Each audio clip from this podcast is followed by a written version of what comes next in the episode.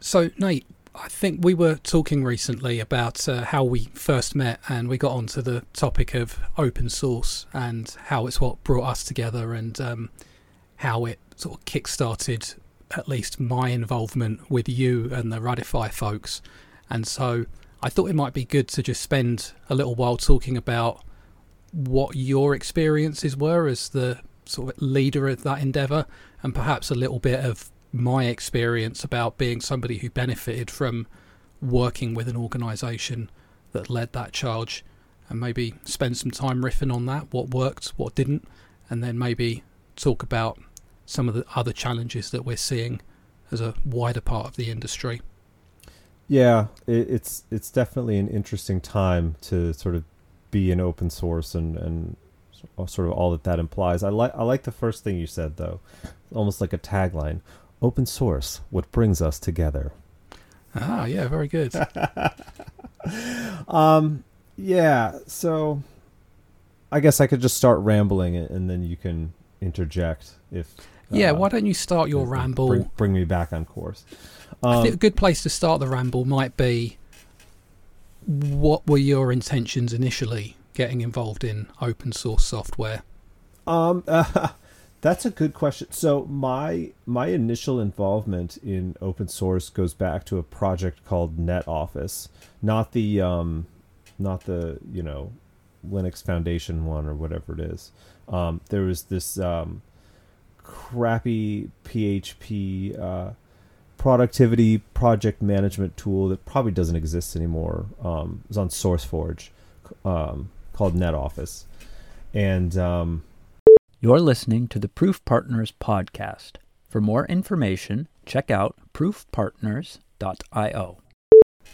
I don't know. I was just getting started out in in freelancing, I think, and um, I wanted a tool that I could customize because you know when you're getting started and you, you just think everything's about like like when I very first started a business at like 12 years old, I bought a bunch of like pens and post-it notes because you think that's what like business is about.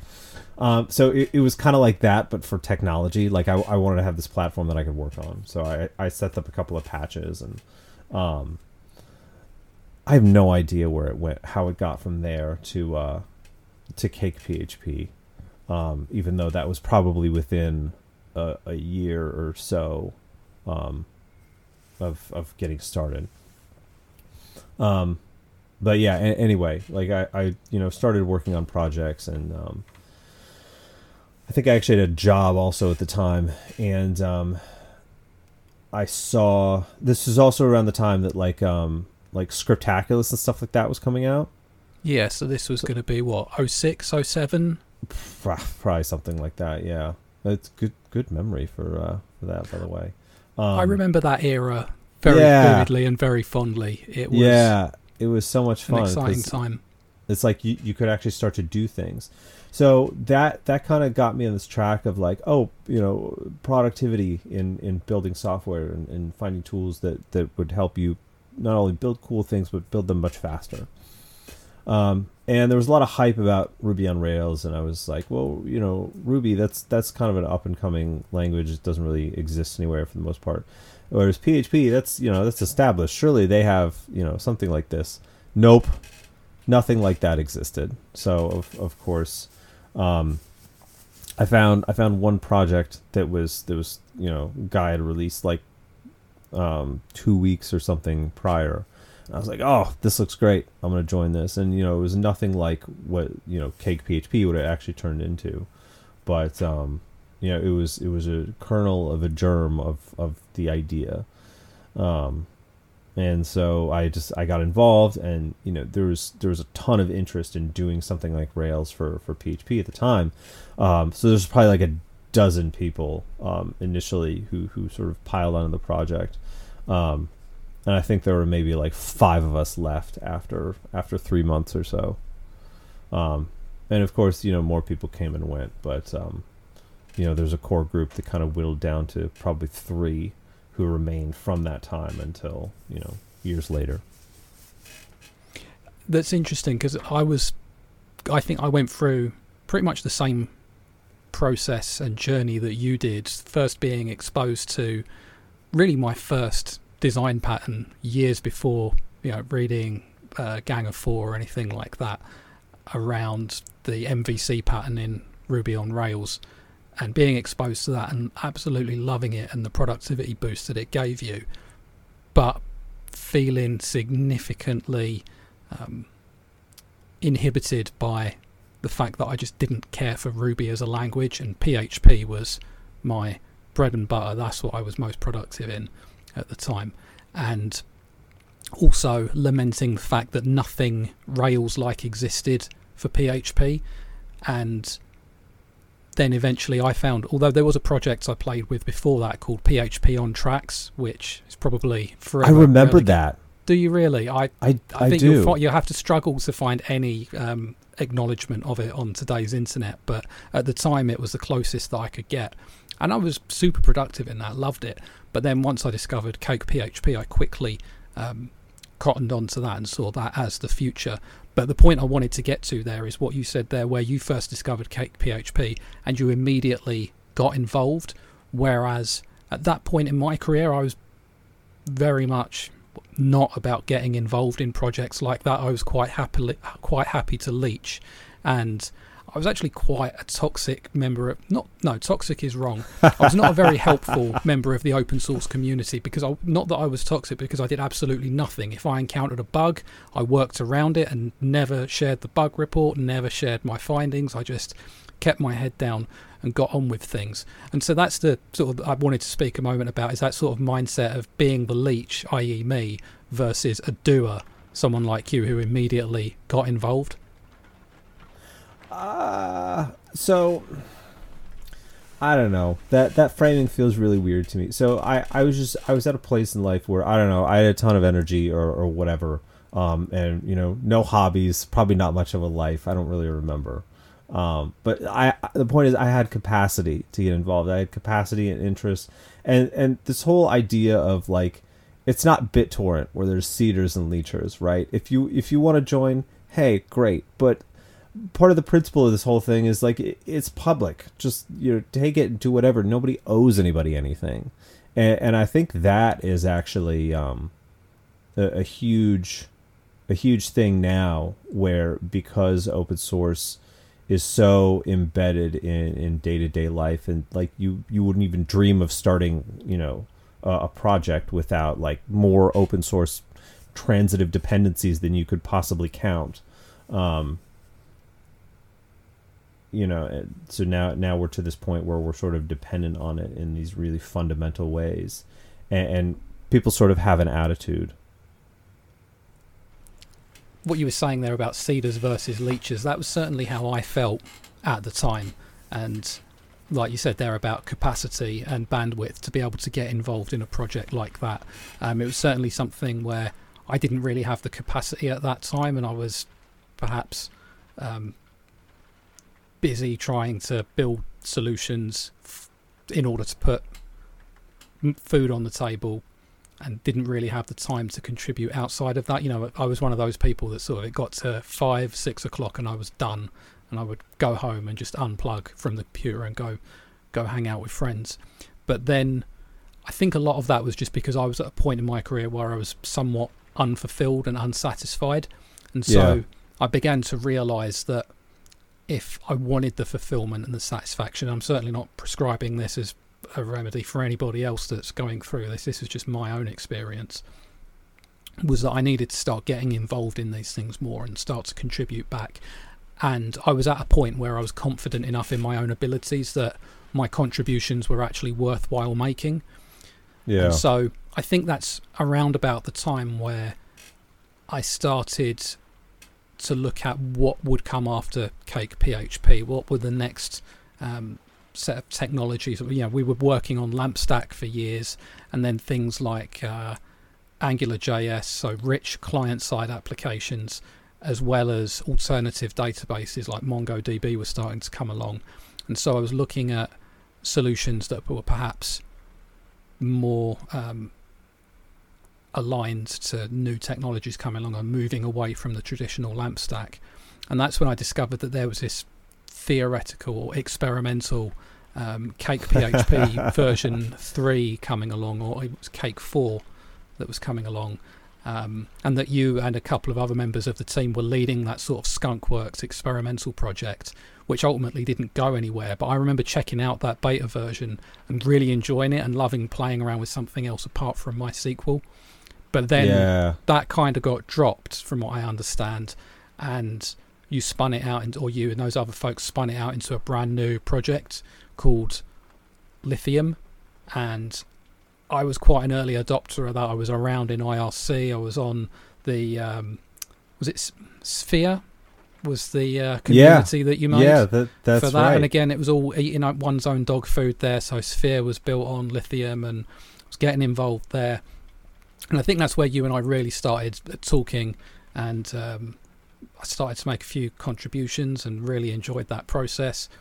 And I remember thinking at the time, like submitting bug reports and test cases to reproduce bugs and submitting fixes, and thinking to myself, there's got to be more that I'm supposed to do than that in order to be a useful contributor. Like, I feel like I'm missing something here. Is it really that easy? Was I like hyping it up in my, my own mind for that many years? That And this was it? it takes? Was it that easy? Well, it was that easy to get started for sure. um, but then you end up sort of ramping up and wanting to do more and more. And, Yeah. uh, Yeah, it, it's this weird sort of. I, I mean, the whole thing is like a very social thing, which you know you wouldn't think of because you just you mostly think about writing code, but there's obviously a ton you know to it, and you don't have to write any code at all in order to be uh, you know a, a, an effective and productive contributor to a project. And that was honestly that was probably the the social aspect of um, of spinning off a new project was, was probably the the most I, I want to say mentally taxing thing for me because there there's a huge there's a huge amount of inertia that comes from you know running or being involved in a large project. And to pivot that out it's it's like it, it was kind of like what what Evan was talking about in the you know the economics of programming languages. You have this you know mile long list of things to do like um, you know building a community writing documentation writing you know tutorials starting up a foundation on and on and on that have nothing to do with writing software um, so that was so- yeah that that was the big thing in my mind and that was that was way harder um, I, I don't want to say harder but that was like more taxing than writing code because writing code it's like once you have a clear vision you can just kind of sit down and bang it out right I suppose it's yeah, it's, it's along the same lines as the, the, the tyranny of the of the context switch. It's Yeah, same yeah. Sort of, you know, you're now having to switch your efforts from working on a, a language or a framework or a library to being a project manager, and that job is not necessarily easier or harder than the underlying development, but having to switch between the two incurs a penalty that can be very challenging. Yeah, I, I remember actually there was a whole Google Doc and a meeting with like probably 15 people just to pick a name and a logo. And it's like, ugh, I know this is important, but I would rather be coding. Indeed, and I think that the engineers will understand this, but it just feels like bike shedding by committee. Even though it is a, a worthwhile and important endeavour in the grand scheme of things, when you're sat there at the time, it's like I could be programming right now, and Yeah. instead we're we're bike shedding. Yeah. Yeah, I don't know. Um, given Laravel's success, maybe if I had put more energy and effort into branding, things would have gone differently. Right. Well, that's a, a really good um, transition to what I wanted to talk about next. I guess is those really successful projects and how you think. They, and not to say that the likes of Cake PHP and Lithium were not successful. I certainly regard them as so. But in terms of what is still around today and what has endured, um, I think something like Laravel certainly takes first place there. And so I guess my question would be, what do you think the secret to their success has been? Yeah. Well, I mean, first of all, it it depends on you, you know project to project it's going to depend on how you define success but and it sounds like you're defining success in terms of um you know let's say it's some combination of longevity and market share right Yeah. um like by contrast with lithium that was never i almost didn't want it to be super super popular in terms of numbers, um, because it was kind of a reaction away from from Cake in a lot of ways.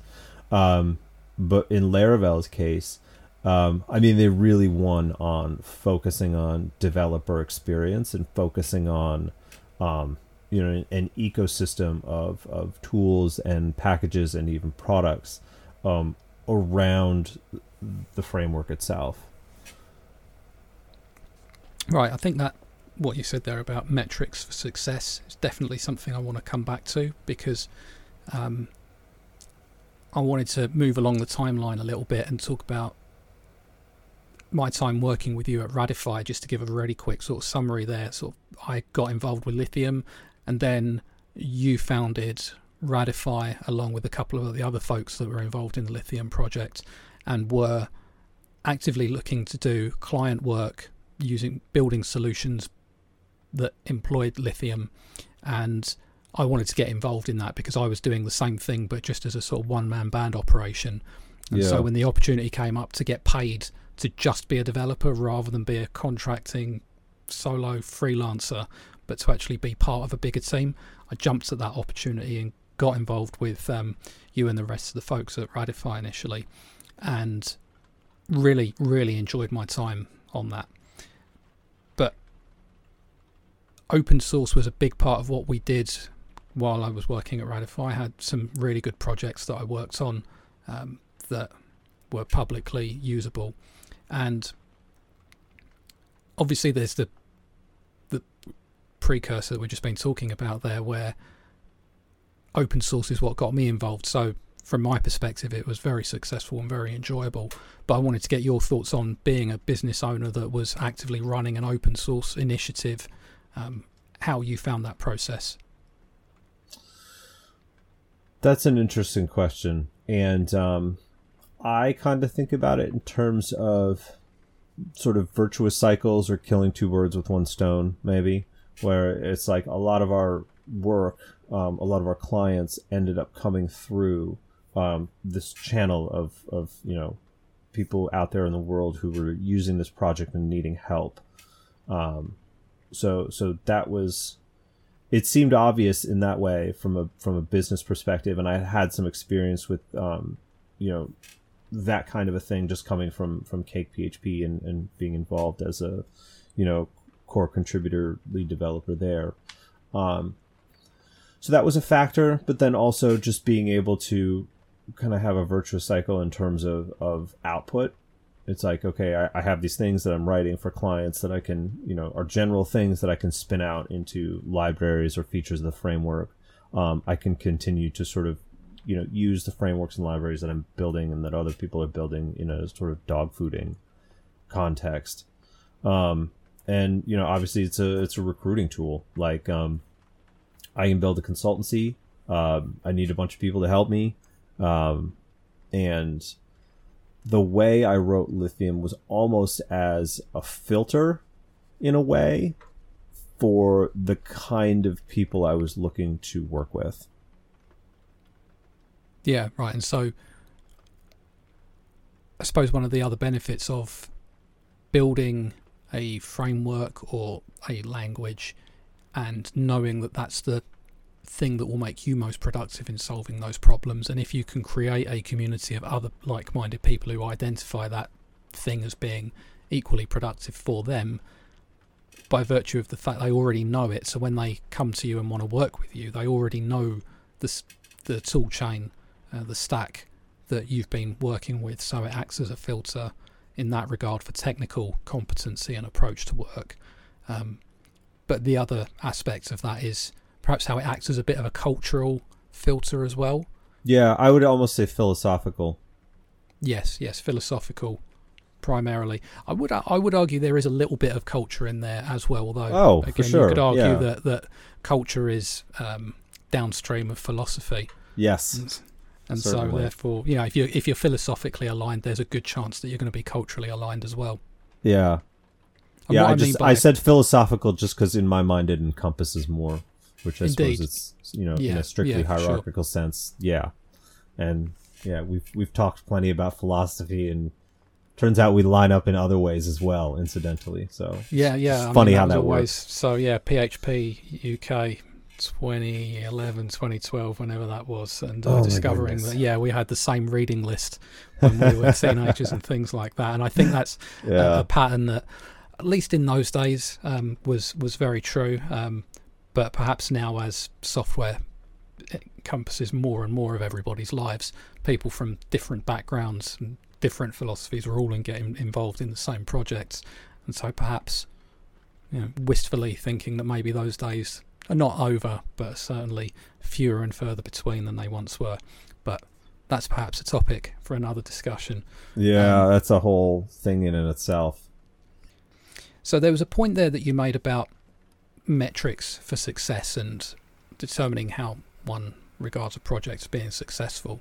Yeah. And there have been another a number of open source projects that have been highly successful in metrics such as popularity, longevity, um, reliability, Mm-hmm.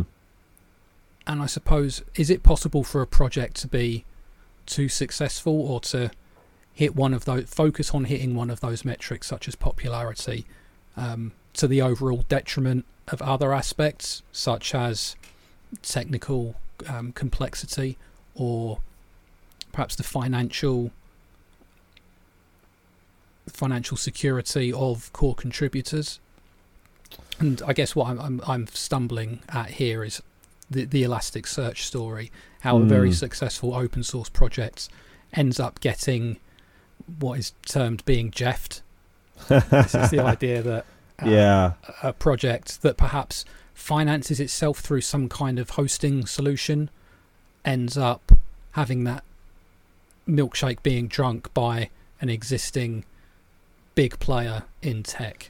Yeah, and that's there. So so there's there's this current trend of open source venture backed startups, which just seems like a complete oxymoron to me, um, because unless you have some kind of innovation in the business models that are possible on top of open source projects, which so far as I'm aware there have been none in the last you know however many years there's open source has been a thing um i don't see how that that is successful in in general terms.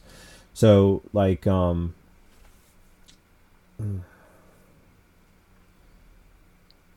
shoot. What was i to say? Um so so in the case of some projects like um like mysql you know it's a database. The the number of people who are are capable of contributing to a database um, are vanishingly small. So if you have this sort of you know pool of experts who can support you, and you know you can buy a, a, a contract or or licensing or whatever from, you know that's going to work in some cases. That's not that's not going to be the case for you know most individuals who who want to start a project for most startups um, who are just getting started it's it's going to be incredibly hard and uh, on the other end of that spectrum there's there's um you know you, you have a very complex product um, that is generally that that has mass market appeal within people building software. And then the other end of that spectrum in my mind is where the the consumer is maybe less sophisticated. So you can get away with well no that that doesn't even make sense because let's say you're running you know like open source shopify right? Like let's say there's an open source version of shopify which i'm sure exists um, and you're going to do you know hosting and all that stuff. Well somebody else with equal you know technical sophistication to you which you know for something like shopify is probably not that high. It's you know you could run that off a, a you know any tech stack right? Nothing nothing special there. Um, so somebody else could come along and offer the exact same service off of you know um, off of your same code base. And right maybe you can license it um, you know AGPL or whatever it is that that the kids are using these days to to try to prevent that sort of thing um, is that really going to stop anybody I, I don't know. I don't know. I think that's hard to say.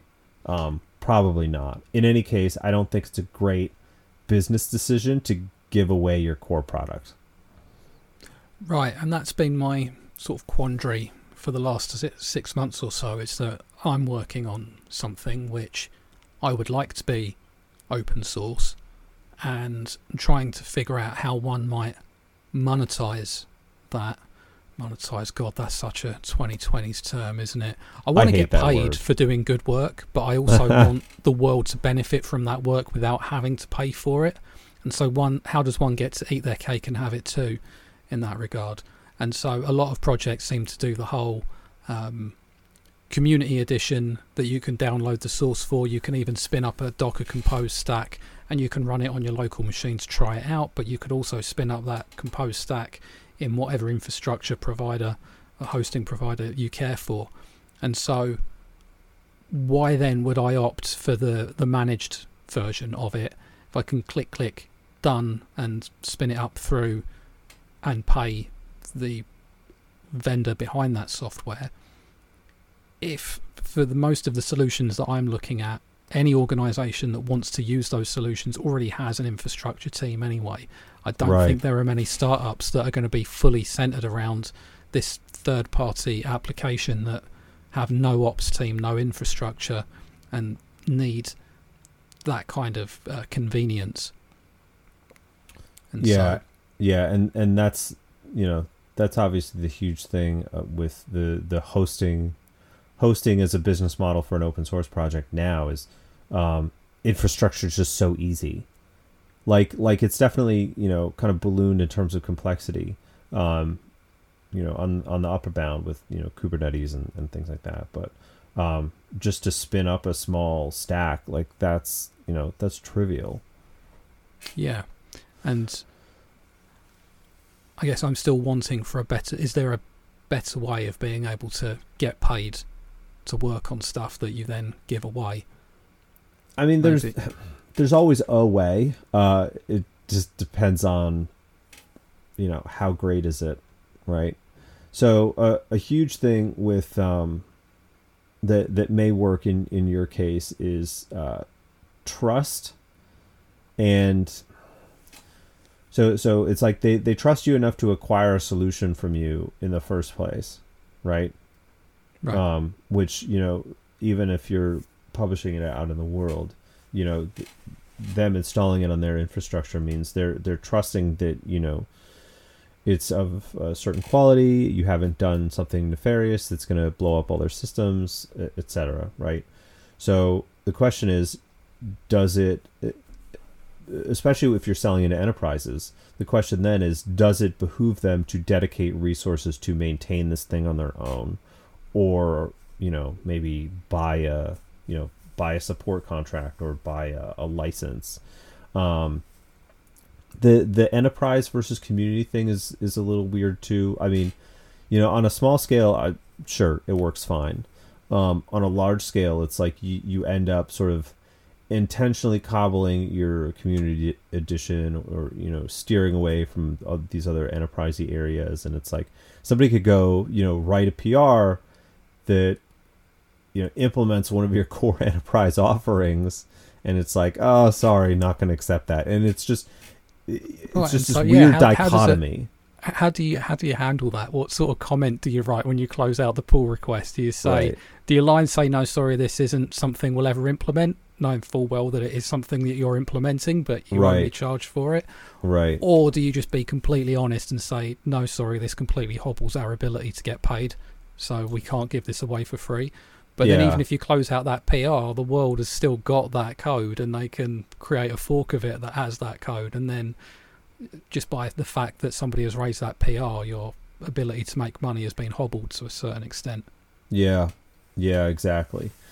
Um, and, and, I think the the people who have been really successful with this, um, and obviously there's exceptions to every rule, um, are people who open source things that are not their core business. There may be a, a byproduct or, or, or a supporting element of their core business. Like, um, you know, 37 Signals is a perfect example.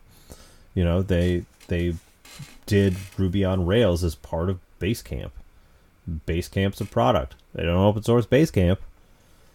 So uh, yeah, great, great conversation. I think there's more that we need to talk about on this. There's a couple of things that we touched on that I'd like to talk about more, but I think we could probably spend at least 30 minutes talking about all of them individually. So Yeah. I think we should. There's like three different there. topics there that are could easily be at least an hour each. But I think for anyone listening, uh, look up the economics of programming languages. Um, that was a talk given by the creator of the Elm language. Um, we'll we'll drop a link in the show year. notes. Yeah. Um, he talks about some of the aspects we spoke about here in, in much more detail. Um, so, yeah, thanks very much, Nate, and uh, look forward to speaking to you again soon. Likewise. Thank you.